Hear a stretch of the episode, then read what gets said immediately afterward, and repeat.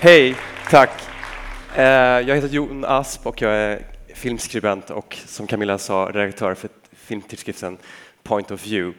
Och eh, jag vill tacka Göteborg Filmfestival och Filmforum för att vi får vara här och eh, hålla ett POV Talks som i vanliga fall håller till på Kulturhuset i Stockholm.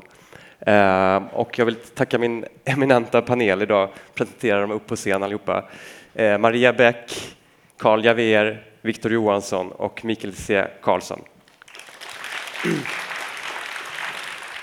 Jag tänkte börja med eh, APV Talks fungerar som så här att vi visar ofta film, kortfilmer eller liksom utvalda klipp och eh, idag har de fyra regissörerna eh, valt klipp från sina senaste filmer.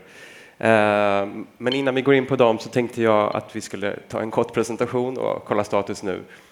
Eh, om vi börjar med Mikael C. Karlsson här, eh, dokumentärfilmare eh, som debuterade med Hälsningar från skogen eh, och förra året gjorde sin andra film, eh, Främling, som också var nominerad för bäst, tredje film, som var nominerad för eh, bästa dokumentär och eh, även manlig biroll häromveckan.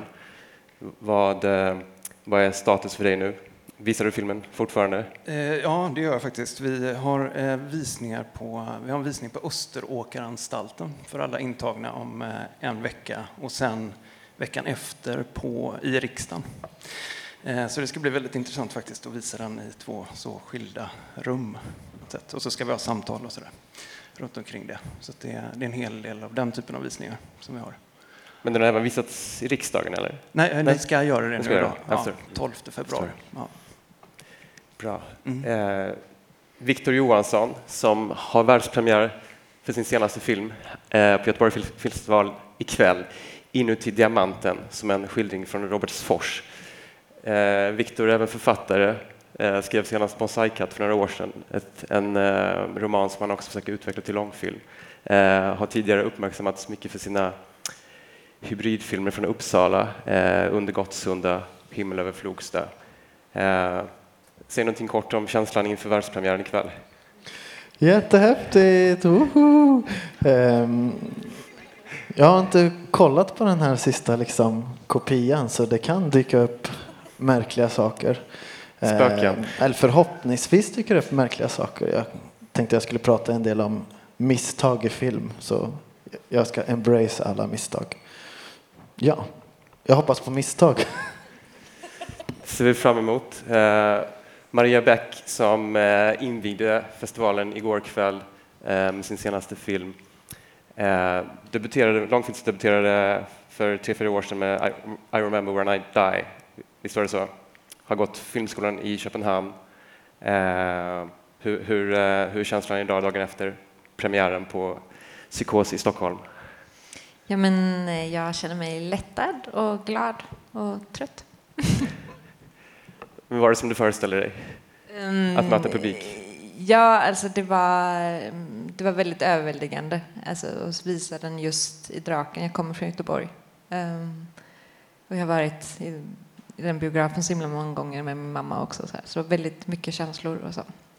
Men det var väldigt fint. Mm. Känslosamt? Känslosamt, ja. Mm. Mm. Och uh, knäppt när man sitter på första raden och har så 700 människor bakom sig som är helt tysta.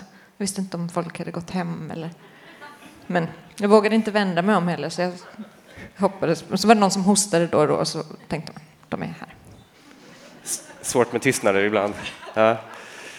Fint. Carl Javier, slutligen. Eh, du regisserade Rekonstruktion Utöja häromåret eh, som vann eh, pris för bästa regi på, på Guldbaggen förra året. Va? Så var det så? Du har hållit på att göra film i två decennier, även fått mycket uppmärksamhet för till exempel Freak Out. Eh, vad händer med rekonstruktion Utöya nu? Är det mycket visningar?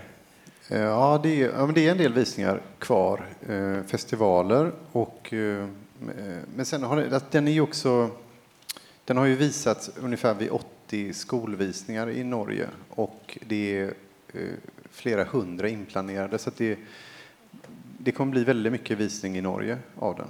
Eh, och det är också så att Norge, nu skriver de in att eh, vad som hände på Utöja är obligatoriskt att berätta om i skolan nu. De har precis skrivit in det, tagit det beslutet. Så det innebär också att, tänker jag, att den kommer också användas mycket och länge i Norge som ett sätt att förstå den händelsen. Kul.